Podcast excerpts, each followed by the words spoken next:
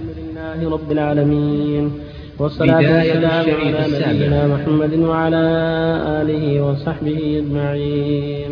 أما بعد قال الحافظ ابن القيم رحمه الله تعالى في أذكار النوم وفي الترمذي عن ابي سعيد الخدري رضي الله عنه قال قال رسول الله صلى الله عليه وسلم من قال حين يأوي إلى فراشه يستغفر الله العظيم.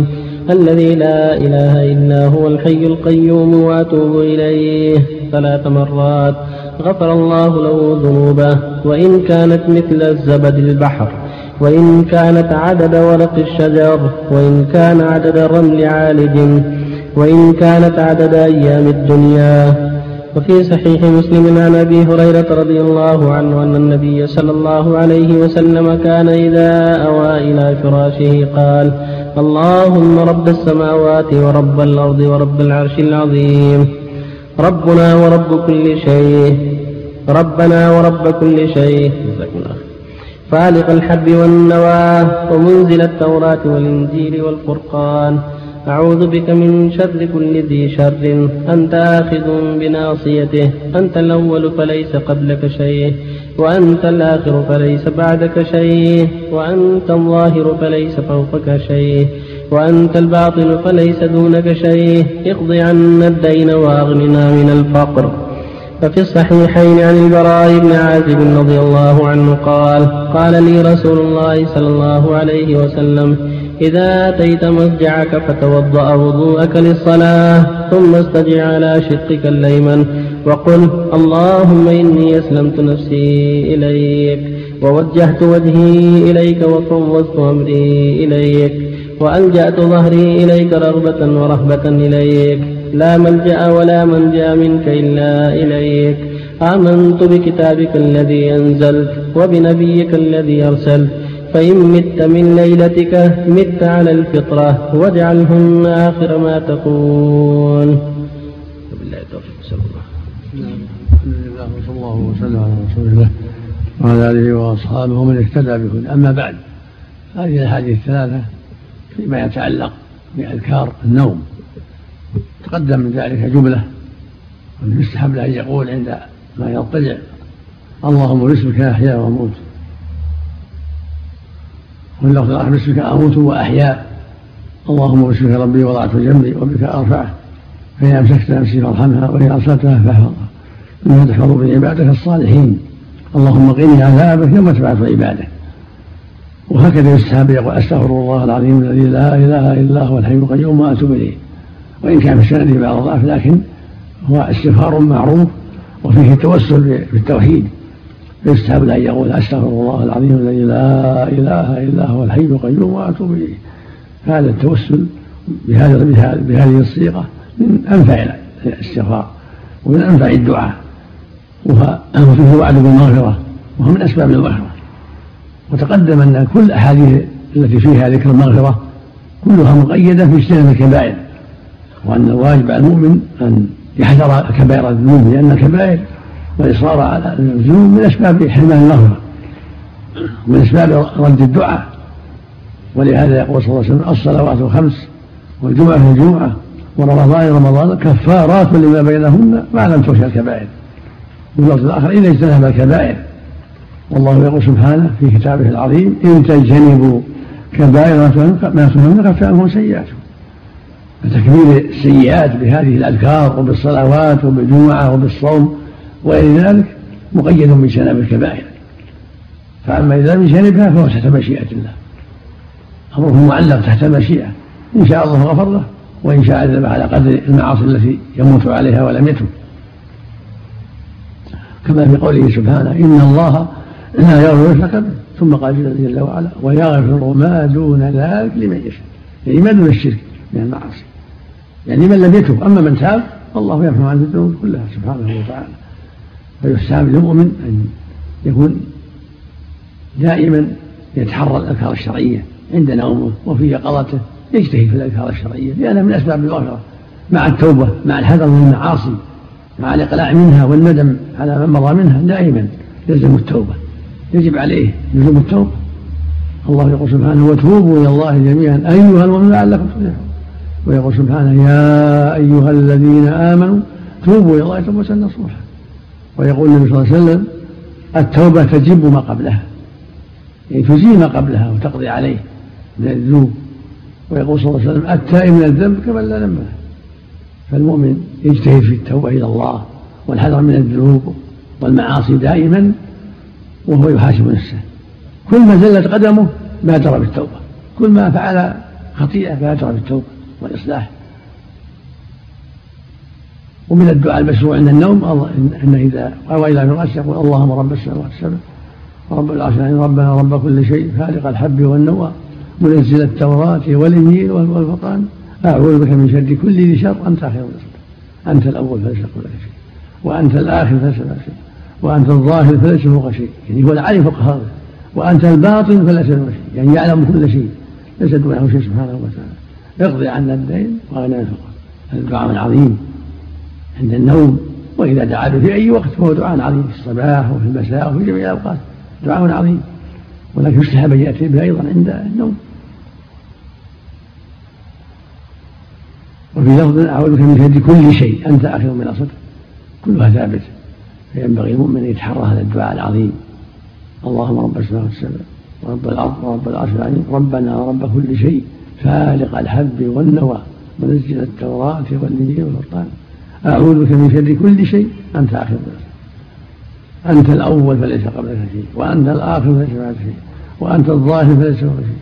وأنت الباطن فليس فوق شيء. يقضي عن الدين وعن الخلق معنى الظاهر يعني العالي فوق جميع الخلق. له العلو المطلق سبحانه فوق جميع الخلق. فوق العرش فوق جميع الخلق سبحانه وتعالى.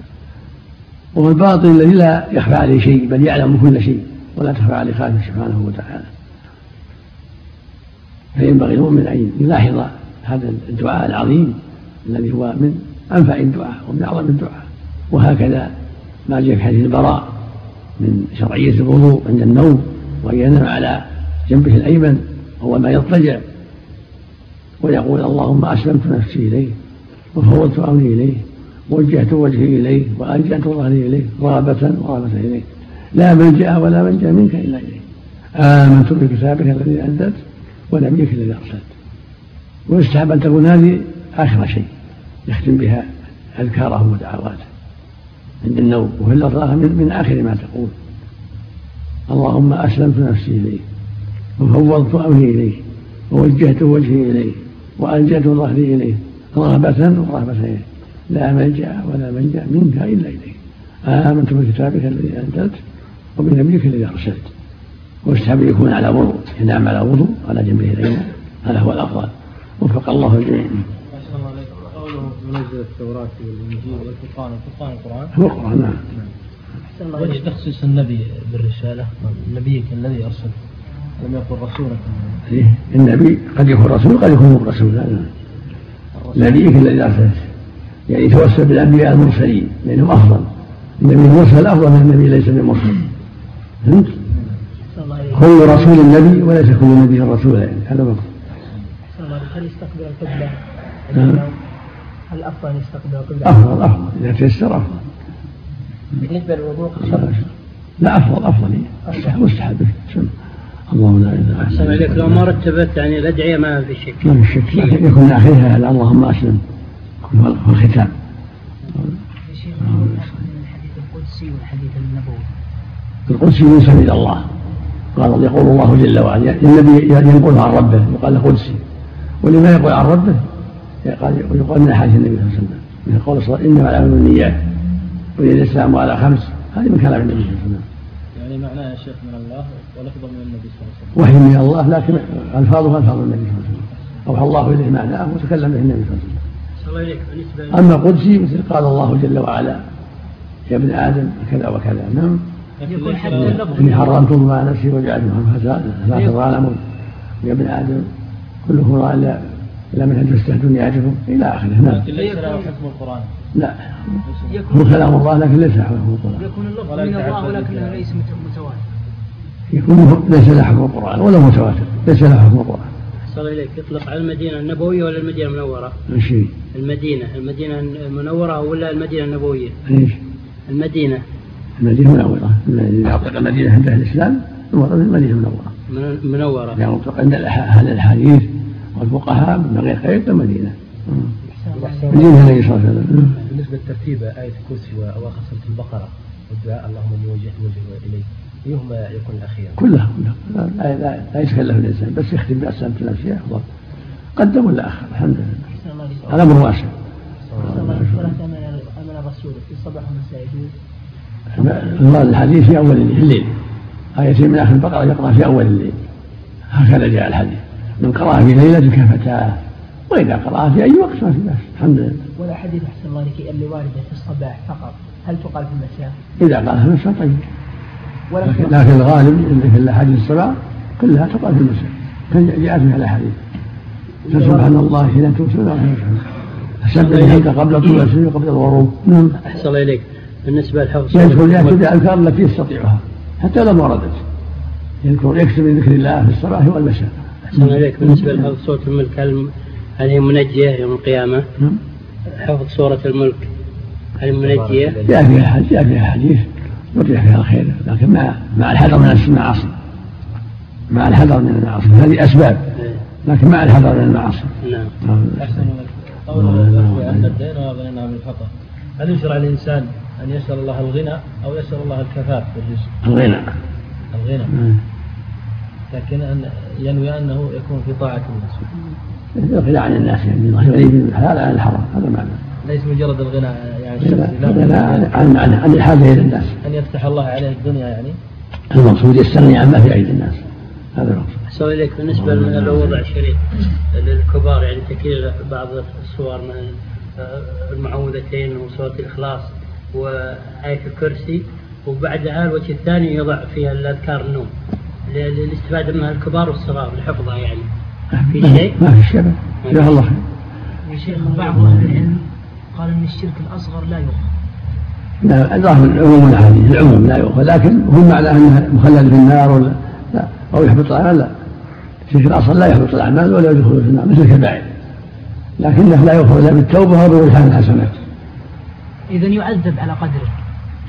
إن مات عليه ولم يتب ولم ترجح حسناته إن رجحت حسناته انتهى.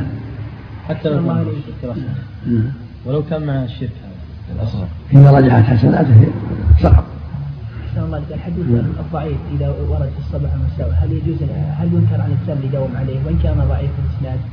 لا الترغيب والترغيب ما يخالف لا يستاهل في الترغيب والترغيب ولا يقال ببدعه اذا موضوع ضعيف يستعمل في الترغيب والترهيب لكن يكون مثلا حتى لو ما ورد اذا استعمل دعوات أو اذكار ولا ما ورد ويداوم عليه اذا كانت طيبه ولا ولا مشروع له يذكر الله ويسبح ويهلل الصباح والمساء وفي الليل وفي النهار في كل وقت. بعضهم بعض الشباب هداكم الله جزاكم الله خير بعضهم اذا ورد مثل لا اله الا الله وحده لا يقول الظهر 20 مرة والعصر 20 مرة والفجر 20 مرة حتى تكون لا لا يقولها مرة واحدة. يحصل يأتي مرة واحدة في الصباح. حتى يحصل له فضلها كاملا لا يقطعها. مهما أمكن يكشفه بالهدم أحسن له أفضل له ولو قطعها ما يقطعها ما في بأس لكن لا. إذا يجعلها راتب يشرع للناس لا. يسميه مشروع للناس لا. أما إذا فعلها مشغول يأتي بعشرة في وقت عشرين في وقت لأجل شغل من أجل ما تيسر له معها ما في بأس. أما يرتبها للناس ويفعلوا كذا وكذا لا ما يصلح قال الحافظ ابن القيم رحمه الله تعالى في أذكار الانتباه من النوم. روى البخاري في صحيحه عن عبادة بن الصامت عن النبي صلى الله عليه وسلم قال من تعاط من الليل فقال لا إله إلا الله وحده لا شريك له له الملك وله الحمد وهو على كل شيء قدير الحمد لله وسبحان الله ولا إله إلا الله والله أكبر ولا حول ولا قوة إلا بالله ثم قال اللهم اغفر لي أو دعا أستجيب له فإن توضأ وصلى قبل صلاته. وفي الترمذي عن أبي أمامة قال سمعت رسول الله صلى الله عليه وسلم يقول من أوى إلى فراشه طاهرا وذكر الله تعالى حين يدركه النعاس لم ينقلب ساعة من الليل يسأل الله تعالى فيها خيرا من خير الدنيا والآخرة. إلا أعطاه إياه. حديث حسن. وفي وفي الترمذي عن أبي أمامة رضي الله عنه قال سمعت رسول الله صلى الله عليه وسلم يقول من أوى إلى فراشه طاهرا وذكر الله تعالى حتى يدركه النعاس لم ينقلب ساعة من الليل يسأل الله تعالى فيها خيرا من خير الدنيا والآخرة. إلا أعطاه إياه. حديث حسن. وفي سنن أبي داود عن عائشة رضي الله عنها أن رسول الله صلى الله عليه وسلم كان إذا استيقظ من الليل قال لا إله إلا أنت. سبحانك اللهم أستغفرك لذنبي وأسألك رحمتك. اللهم زدني علما ولا تزغ قلبي بعد إذ هديتني. وهب لي من لدنك رحمة إنك أنت الوهاب.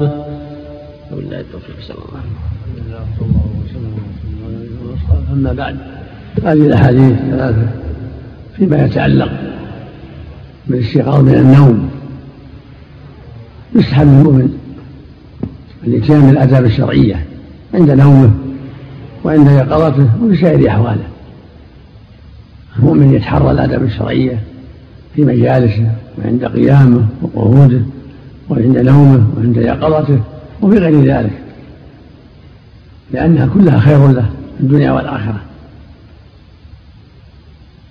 وهو مأمور بالتأسي من نبيه عليه الصلاة والسلام ومشروع له أن يتحرى كل عمل صالح. كما قال جل وعلا فاستبقوا الخيرات سابقوا إلى من ربكم. وسارعوا إلى مغفرة من ربكم. ومن ذلك أنه يستحب له إذا استيقظ من نومه يتحرى من النوم يستيقظ سواء بيقوم ولا هو قايم يستيقظ يقول لا إله إلا الله وحده لا شريك له له الملك وله الحمد وهو على كل شيء قدير. سبحان الله والحمد لله ولا إله إلا الله والله أكبر ولا حول ولا قوة إلا بالله. ذكر عظيم. هذا أعظم الذكر. والنبي صلى الله عليه وسلم أحب الله أربع سبحان الله والحمد لله ولا إله إلا الله والله أكبر.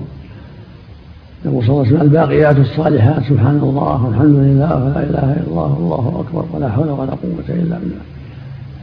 قال فإذا أتى بها الذكر ثم قال اللهم اغفر لي أو دعا استجيب له. فإن توضأ وصلى قبل الصلاة هذا خير عظيم وعد عظيم ينبغي له ان يتحرى كلما استيقظ يقول هذا.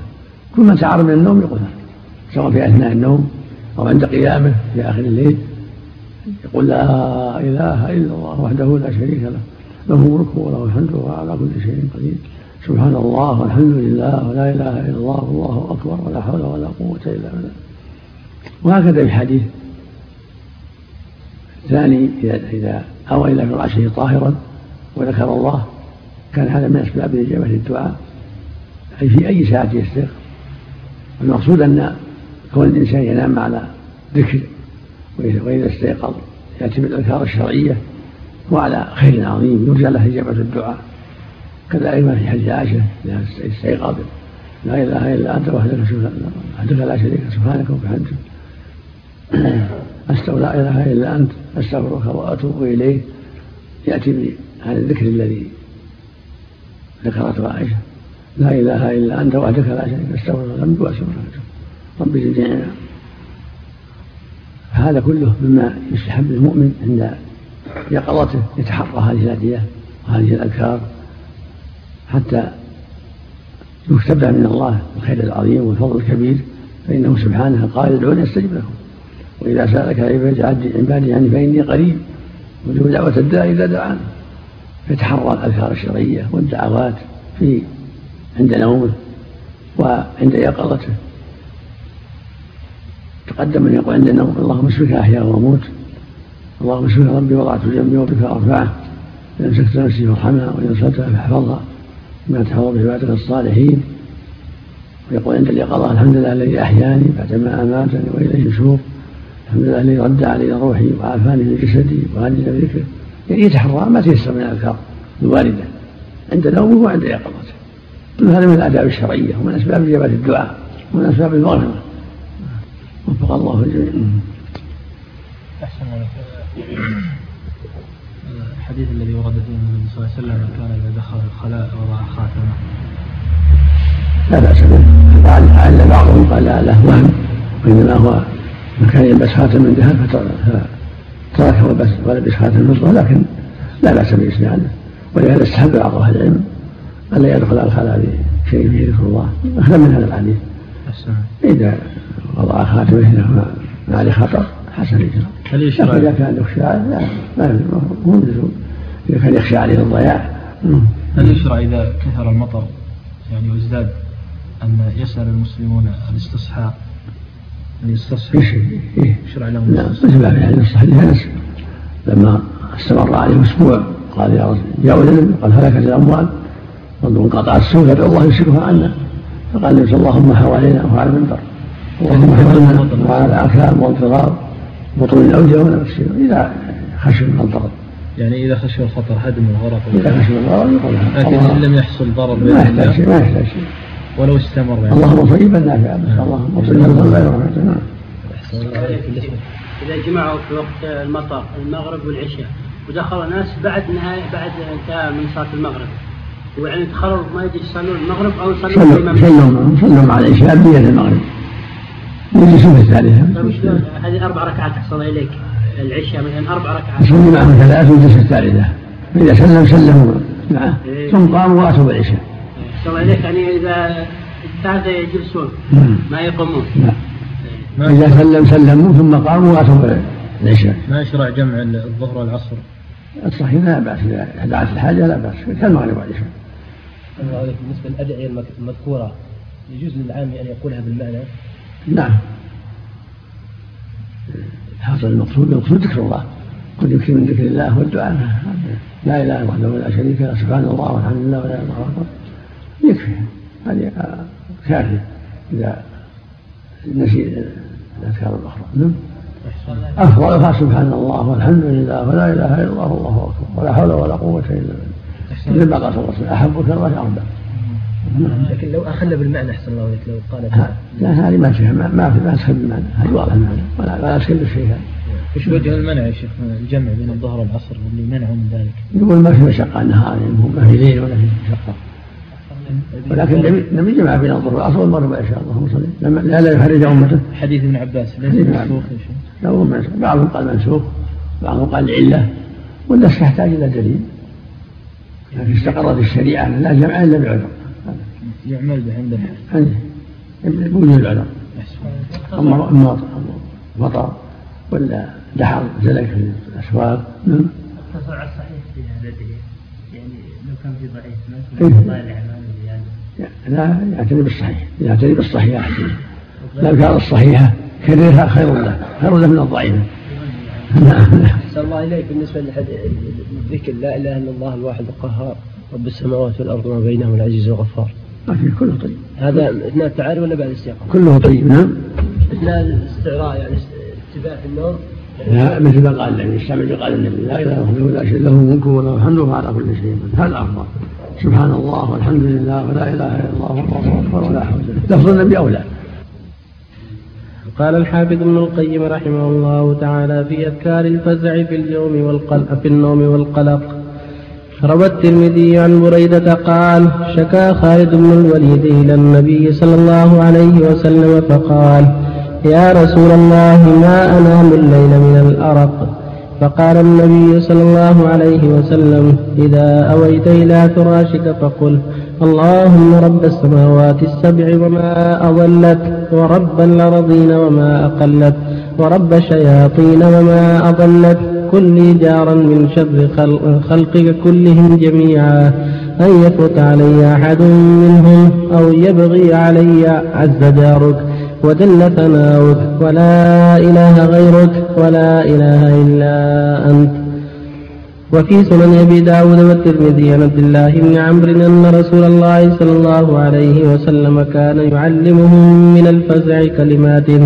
أعوذ بكلمات الله التامة من غضبه وعقابه وشر عباده ومن همزات ومن همزات الشياطين وأن يحضرون. وكان عبد وكان عبد الله بن عمرو يعلمهن من عقل من بنيه ومن لم يعقل كتبه وعلقه عليه. بالله التوفيق الحمد لله وصلى الله وسلم على رسول الله. وعلى اله واصحابه من اهتدى به أما بعد فهذه أذكار يقواها الإنسان عند الفزع والقلق وعدم النوم وفي أحاديث في سندها ضعف في اسانيدها ضعف لكن معناها صحيح كلام طيب والاسانيد فيها ضعف. إذا حصل له القلق والأرق وعدم الراحة في النوم يذكر الله ويسمي الله جل وعلا ويأتي بالأحاديث الصحيحة أعوذ بكلمات الله التامات من شر ما خلق أعوذ بكلمات الله التامات من كل شيطان وهام من كل عين لام وهذا المروي أيضا من طريق خالد الوليد. اللهم رب السماوات وما أضلت رب الارضين الارضين وما أقلت ورب الشياطين وما أضلت كل جار من شر الخلق كلهم جميعا. ان يفرض عليها منهم أو يبغي عز جارك وجل ثناؤك ولا إله غيرك ولا إله إلا أنت. هذا كله كلام صحيح طيب. الواكب أصح منه. ما ثبت الحديث الصحيح. من نزل المسجد فقال أعوذ بكلمات الله التامات من شر ما خلق ويضره شيء. وجاء رجل قال يا رسول الله ما لقيت البارحة من عقرب لدغتني قال أما إنك لو قلت أعوذ بكلمات الله التامات من شر ما خلق لم تضرك. وقال عليه الصلاة والسلام من قال بسم الله الذي لا يضر مع اسمه شيء في الأرض ولا في السماء. وهو السماء ثلاث مرات في ليلة أو في يوم لم يضره شيء. فهذا من الأدعية والتعوذات الشرعية. وهكذا ما جاء في الحديث الثاني هو تعوذ بكلمات الله التامات من غضبه وعقابه وشر عباده ومن الناس يدخلون كلام صحيح وإن كان بسنده ضعف لكن معنى صحيح. فإذا قال بسم الله أعوذ بكلمات الله التامات من غضبه وعقابه ومن شر عباده ومن الشياطين ويحضرون هذا كله طيب تعاون طيب. كذلك أعوذ بكلمات الله التامات التي لا يجاوزهن بر ولا فاجر من شر ما خلق وترى ورى ومن شر ما ينزل من السماء ومن شر ما يعرج فيها ومن شر جميع خلقه جميعا. كل هذا الدعاء طيب. أعوذ بكلمات الله التامات التي لا يجاوز بر ولا فاجر من شر ما خلق وترى ومن شر ما ينزل السماء ومن شر ما يعرج فيها ومن شر ما ذرأ في الأرض ومن شر ما يخرج منها ومن شر كل طارق إلا طارق يطرق بالخير الرحمن فهذه التعوذات كلها طيبة وشرعية وأصحها أعوذ بكلمات الله التامات من شر ما خلق أعوذ بكلمات الله التامات من أعوذ بكلمات الله التامة من كل شيطان وهامة كل عين لامة أعوذ بكلمات الله التامات التي لا يجاوزهن بر ولا فاجر من شر ما خلق وذرى وبرأ من شر ما نزل السماء ومن شر ما منها ومن شر ما ذرأ الأرض ومن شر ما يخرج منها ومن شر فتن الليل والنهار ومن شر كل طارق إلا طارق أطرق بخير كذلك بسم الله الذي لا يضر مع اسمه شيء في الأرض ولا في السماء وهو السماء ثلاث مرات. رأيت الكرسي عند النوم بعد كل صلاة كل هذه من أسباب العافية من كل سوء. وهكذا قراءة قل الله أحد المعوذتين بعد كل صلاة وقراءة الثلاث سور عند النوم ثلاث مرات في الصباح والمساء ثلاث مرات كل هذه من أسباب العافية من كل سوء والغيرة من كل بلاء. لمن فعلها مخلصا صادقا واثقا من ربه مضطرا إليه حسن الظن به سبحانه وتعالى. وفق الله جميعا. هذا لعبد الله بن عمرو هذا قال بعض أهل العلم. إنه يعلقها يتاملوها ويقرأها ويحفظوها ولكن الحديث ضعيف. الحديث ضعيف. تعلق ببعض بتعليق التمائم. وتعليق التمائم لا يجوز. يكون يعلق الحروز في رقبته أو في يده أو هذا لا يجوز. الرسول قال من تعلق فلا اتم الله له. قال إن الرقى والتمائم والتوالى شرك يعني الرقى شركيه الرقى مجهولة. والتمائم الحروز التي يفعلها الناس يربطونها في أرقام الصبيان أو في أعراض الصبيان أو في أعراض المرضى كل هذا لا أصل له منكر. والحديث الذي عند الله بن عمرو ليس بثابت. ولو ثبت فكان من المعنى كما قال بعض أهل العلم أنه يكتب له حتى يتحفظوها ويتهجوها ويدرسوها. وهو معناه أنها تميمة. من القرآن والسنة. نعم حتى ولو كان من القرآن ما يجوز تعليقها. لأنها تجر إلى التعلق بغير الله. نسأل الله العافية بالنسبة لعلاج الأرق ممكن بالقرآن أحسن إليك يعني يقرأ القرآن إذا وإذا قرأ قرأ القرآن طيب قرأ القرآن طيب كذلك من العلاج. إذا قرأ القرآن وأتى بالتأويلات الشرعية كلها علاج. القرآن يطرد الله به الشيطان. نعم. نعم.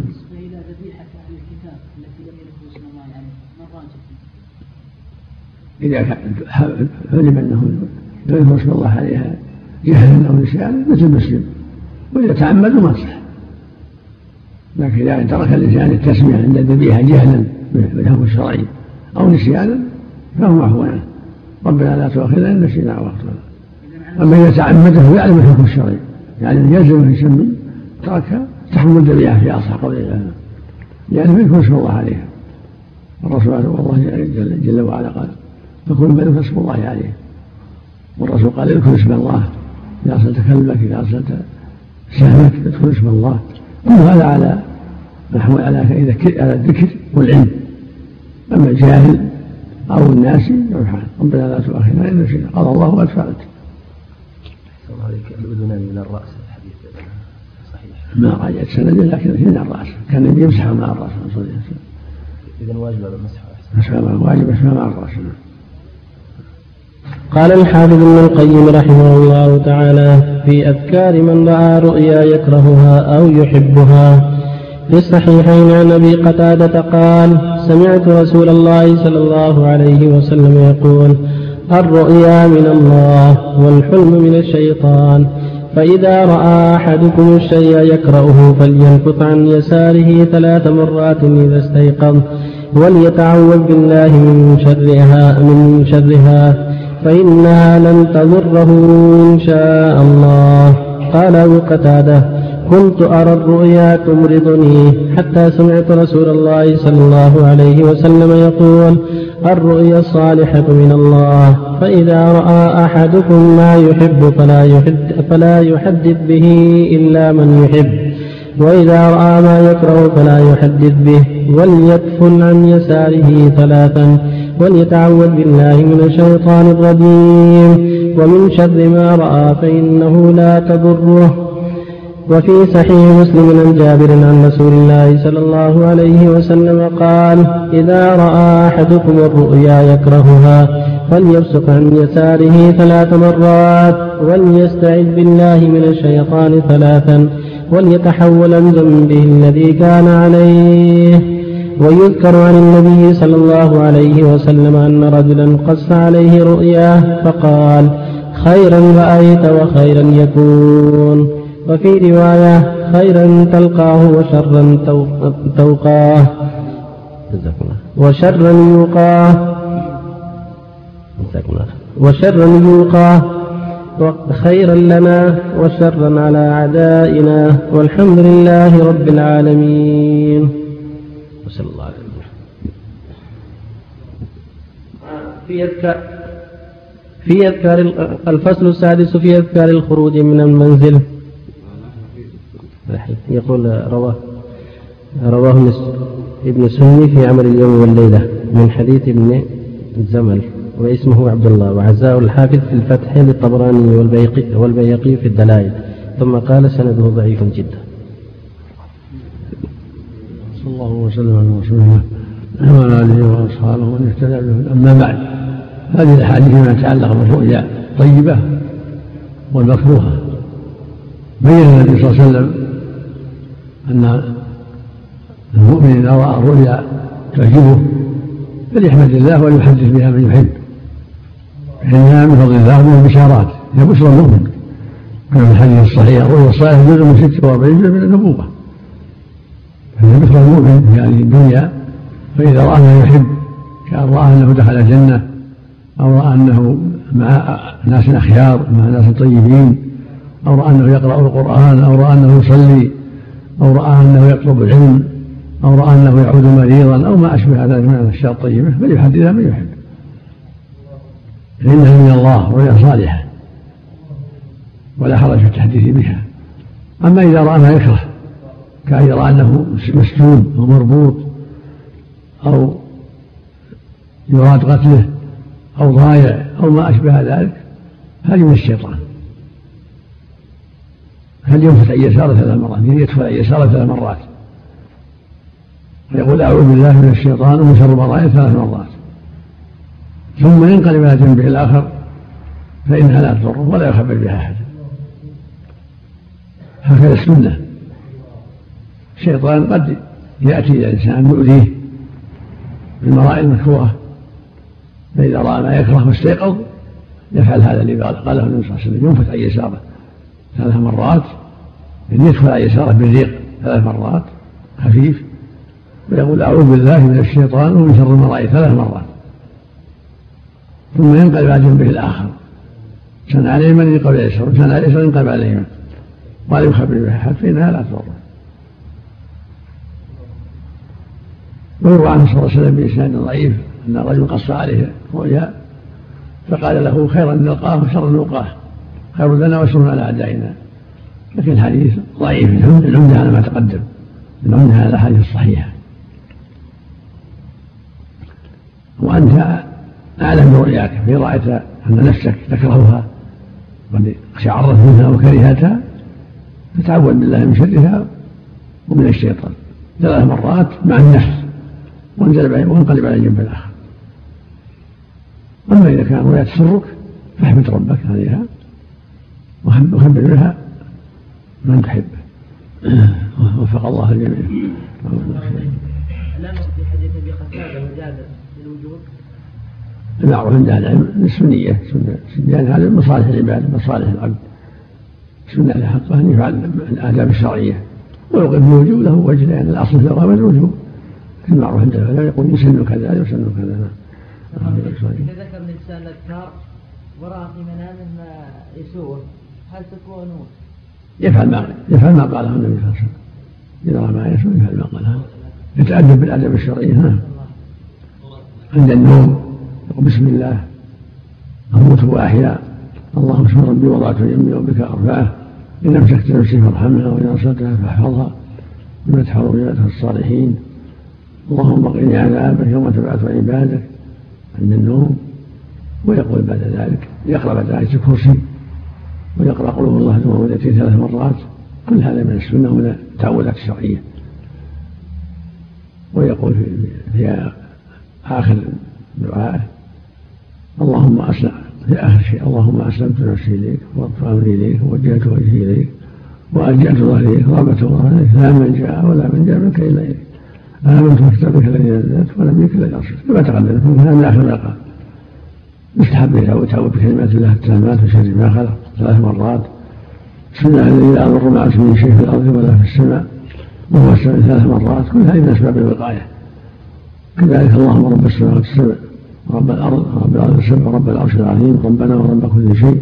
خالق الحب والنوى ونزل التوراة والإنجيل والفرقان.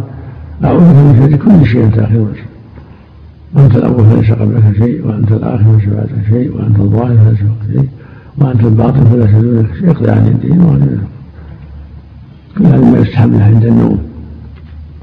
اللهم يسرج الله لا هو الحي القيوم لا نوم من الذي يشفع الذي يشفع الذي يشفع الذي هذه لها علم خاص إن كان له علم بها خاص من جهة الشرع يعني. مو علم الأحكام علم الأدلة شيء الدالة على تفسير الرؤيا مثل ما أعطى مثل ما أعطى الله يوسف بصيرة بها. إذا كان عنده علم بها من السنة والقرآن والتجارب ما بأس. نعم. نعم. نعم.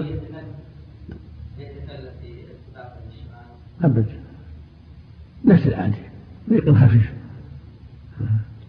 بسم الله ما ينسب للامام أحمد رحمه الله من رؤية الله عز وجل وركوعها ما والله ما ادري لكن قد تقع لكن ما نسبة أحمد ما ادري لكن قد تقع قد تقع. لبعض الناس قد رأى النبي ربه صلى الله عليه وسلم في النوم. ثم في اليقظة فلا يرى احد إلا في الآخرة فيرى احد في الآخرة. في الموقف في الجنة. أما في الدنيا في الدنيا ما يرى احد رؤيا لا النبي صلى الله عليه وسلم ولا غيره.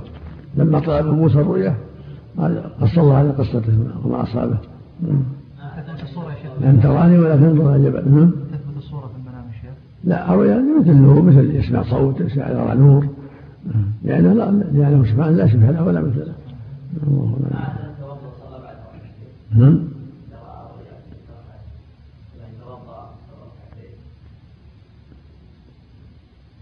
أتذكر في حديث لكن لا أذكر الآن حاله. في الصلاة ركعتين. يحتاج إلى مراجعة. بسم الله الرحمن الرحيم هذا ضعيف هذا ضعيف حديث ضعيف إذا عبر التعبير غير غير شرعي غير صحيح ما ما تنفع ما يصير صحيح. شيخ الله إليك إذا رأى الإنسان رؤيا ورأى عالم يحسب الله حسيبه أنه يعلم مثلا من النساء عندها آية الكرسي ومعوذات ما لا تعني صلى الله عليه شلون؟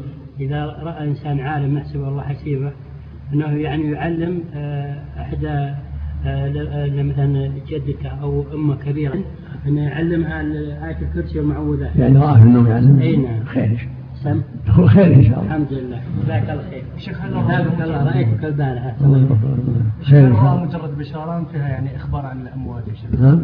هل الرؤيا مجرد بشارة أم هي فيها يعني إخبارات؟ بشارة. في الحديث الذي يروى عن ابن عباس أنه قال تلتقي الأرواح في في ال- في الرؤى الأموات هذا قول بعض الناس لكن ما عليه دليل واضح. ولا واقع الحوادث لا تفسر هذا قد يقع هذا. لكن يعرف بالوقائع وأما الرؤيا هذه مثل ما قال الرسول صلى الله عليه وسلم فالرؤيا الصالحة من الله. والرؤيا الخبيثة من الشيطان. الله انه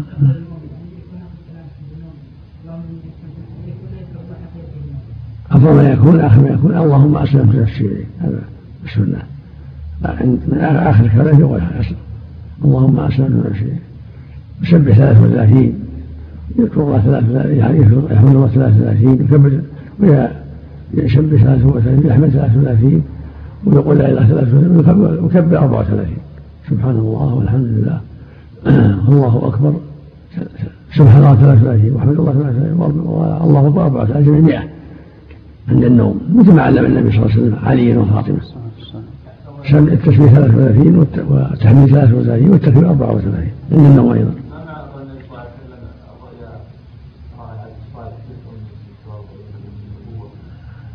على ظاهر يعني صحيحة أنها رؤيا طيبة يعني أنها بشارة. النبوة أعظم شيء وأصح شيء يعني جزء من جزء منها. جزء صغير يعني أنها علامة الخير إنها. سبحان الله الله عليك ورد عن النبي يقرأ سورة الملك كل ما بلغني سبحان الله قال الحافظ ابن القيم رحمه الله تعالى في أذكار الخروج من المنزل في السنن عن أنس رضي الله عنه قال قال رسول الله صلى الله عليه وسلم من قال من قال يعني إذا خرج من بيته بسم الله توكلت على الله. ولا حول ولا قوة إلا بالله. يقال له كفيت ووقيت وهديت وتنحى عنه الشيطان فيقول لشيطان آخر كيف لك برجل قد هدي وكفي ووقي؟ وفي مسند الإمام أحمد بسم الله آمنت بالله واعتصمت بالله توكلت على الله لا حول ولا قوة إلا بالله. حديث حسن. وفي السنن الأربع عن أم سلمة رضي الله عنها قالت ما خرج رسول الله صلى الله عليه وسلم من بيته إلا رفع طرف طرفه إلى السماء فقال اللهم إني أعوذ بك أن أضل أو أضل أو أزل أو, أو أزل أو أظلم أو أظلم أو أجهل أو يجهل علي. قال الترمذي حديث حسن صحيح. الفصل السابع في أذكار دخول المنزل في صحيح مسلم عن جابر رضي الله عنه قال سمعت رسول الله صلى الله عليه وسلم يقول إذا دخل الرجل بيته فذكر الله تعالى عند دخوله وعند طعامه. قال الشيطان لا مبيت لكم ولا عشاء وإذا دخل فلم يذكر الله تعالى عند دخوله. قال الشيطان أدركتم المبيت. فإذا لم يذكر الله تعالى عند طعامه قال أدركتم المبيت والعشاء. وفي سنن أبي داود عن أبي مالك الأشعري رضي الله عنه قال قال رسول الله صلى الله عليه وسلم إذا ولج الرجل بيته فليقل اللهم إني أسألك خير المول خير المولد خير المولج وفي سنن أبي داود عن أبي مالك الأشعري رضي الله عنه قال قال رسول الله صلى الله عليه وسلم إذا ولد الرجل بيته فليقل اللهم إني أسألك خير المولج جزاكم الله خير. اللهم إني أسألك خير المولج وخير المخرج. بسم الله ولدنا وبسم الله خرجنا. وعلى الله ربنا وعلى الله ربنا توكلنا ثم ليسلم على أهله.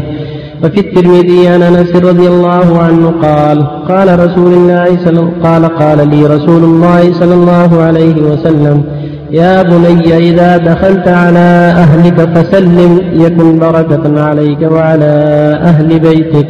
قال الترمذي حديث حسن صحيح. بالله التوفيق صلى الله وسلم على رسول الله وعلى اله وأصحابه من اهتدى به أما بعد الحديث الاولان يدلان على شرعية هذا الذكر عند خروج من منزله. بسم الله توكلت على الله ولا حول ولا قوة إلا بالله. اللهم إني أعوذ بك أن أضل أو أضل أو أزل أو أزل أو أظلم أو أظلم أو أجهل أو يجهل علي. يسحب هذا الذكر عند الخروج للصلاة أو غيرها. بسم الله توكلت على الله ولا حول ولا قوة إلا بالله هذا أحسن متن ثبت عنه عليه الصلاة والسلام في هذا الباب وروي بسم الله آمنت بالله توكلت على الله بسم الله آمنت بالله صمت بالله توكلت على الله ولا حول ولا قوة إلا بالله ولكن اللفظ الأول أثبت بسم الله توكلت على الله ولا حول ولا قوة إلا بالله اللهم إني أعوذ بك أن أضل أو أضل أو أزل أو أو أظلم أو أظلم أو أجهل أو يجهل علي وإن كان المسجد زاد به فيها اللهم اجعل في قلبي نورا وفي سمعي نورا وفي بصري نورا وفي لساني نورا وفي شعري نورا وفي بشري نورا وفي عظمي نورا وفي لحمي نورا وفي عصبي نورا وفي دمي نورا وأمامي نورا خلفي نورا وعن نورا وعن شمالي نورا وفوقي نورا وتحتي نورا اللهم أعطني نورا وزدني نورا وأعطني نورا هذا من السنن عند الخروج لأي حاجة لكن يزيد في خروج المسجد اللهم اجعل في قلبي نورا إلى آخره. واذا دخل المنزل يقول اللهم إني أسألك خير المولد وخير المخرج. بسم الله ولجنا بسم الله خرجنا وعلى الله ربنا توكلنا. وبسم الله عند دخوله وعند طعامه حتى يسلم عن الشياطين. بسم الله عند الدخول بسم الله عند الأكل بسم الله عند الشرب. هكذا السنة. ولما كان مع النبي صلى الله عليه وسلم غلام وهو عمر بن أبي سلمة وكانت تطيش يده الصحفة قال له يا غلام سم الله. وكل بيمينك وكل بما يليك يا غلام سم الله. كل بيمينك وكل يعني يعلم الصبي تعلم الجارية يعلم الجاهل ما, ما ينبغي له. من الأكل والشرب ودخول المنزل والخروج حتى يتعلم الجميع. لأن الله جل وعلا شرع شرع لعباده أذكر فيه سبع مناسبات كثيرة. فعند دخول المنزل يسمي الله وعند أكله يسمي الله عند إتيانه أهله يسمي الله. الجماع ويقول اللهم جنبنا الشيطان وجنب الشيطان ما رزقتنا. ويقول اللهم إني أسألك عند الدخول اللهم إني أسألك خير المولد وخير المخرج بسم الله ولدنا وبسم الله خرجنا وعلى الله ربنا توكل ويسلم على أهله كما قال النبي أنس. سلم على أهلك فإن بركه عليك وعلى أهلك. سلم عليهم إذا دخل كيف حالكم؟ يسألهم يكون طيب الكلام طيب التحية مع أهله متواضعة. وفق الله جميعا. نعم. أحسن الله عليك. قوله حديث جابر وذكر الله عند دخوله اللي هو يحمل يفسر الحديث. يقول اللهم يقول اللهم اني اسالك خير المولد وخير المخرج. هذا هو الذكر. لا بسم الله. فذكر الله وبسم الله عند الدخول. بسم الله. وإذا ذكر الله حصل المقصود. قال لا إله إلا الله ولا حول ولا قوة إلا بالله. لكن الغالب في كلام النبي قال بسم الله يعني يقول بسم الله. فذكر بسم الله حديث ابن سلمة تقول يرفع بصره إلى السماء هذا سنة؟ نعم. دائما إذا مثل ما قال ابن سلمة نعم. عند خروج من منزله رفع بصره يقول بسم الله يقول اللهم إني كان إلى اخره حتما يا شيخ. كان للتعظيم تعظيم تعظيم المسؤول أنه الله فوق العرش فوق الخلق. يعني يقول اللهم وهو يستحضر عظمة ربه وانه فوق العرش فوق جميع الخلق. سبحانه أحسن الله إليك. هل يجوز لمن دفع مع النساء ليلة النحر بعد منتصف الليل من مزدلفة أن يرمي جمرة العقبة أم لا؟ الصواب يجوز. ما ما لهم الانصراف الحريم والمرضى والكبار ومن معهم يرجمون. جمرة العقبة آخر الليل وإن أخروها إلى ارتباط طلوع الشمس كان أفضل. لكن الضعفة يسن لهم يقدموها حتى يسلموا من الزحمة. وإذا كان معهم أقوياء أولياؤهم وخدامهم يرون معهم. مو بشرط يعني لا لا أفضلية. بعد طلوع الشمس أفضلية. بعد طلوع الشمس. أفضلية للأقوياء. نعم. أحسن الله البدء باليمين في الوضوء بالسنية أو بالوجوب؟ ظاهر النصوص الوجوب والأكثر على السنية لكن ظاهر النصوص الوجوب ما ينبغي أن يبدأ باليسار لأن الرسول أمر أمر بالقال إذا توضأتم فابدأوا من يمينكم وكان يبدأ بيمينه في رجليه وفي يديه عليه الصلاة والسلام. وهو المفسر هو المفسر للقرآن. يا شيخ ما هو ما ورد عن علي في ذلك أنه قال لا يضرني بأيهما أبدأ. ما ما ما اذكر أو ما أذكر حاله وهل رفعها أو لك لبس العمامه هل يقال به أنه سنة؟ لا عادي لا عادي امور العادي من امور العادي يلبس ما يلبسه أهل بيته من العوائد إذا على لبس شيء خالف فمعناه لبس ثوب شهره مرة قبل الفجر قبل نصف الليل شيء جيد جيد جيد جيد. فإن مضى الحجر وما عاد. عليه ولو كان جاهل. ولو جاهل.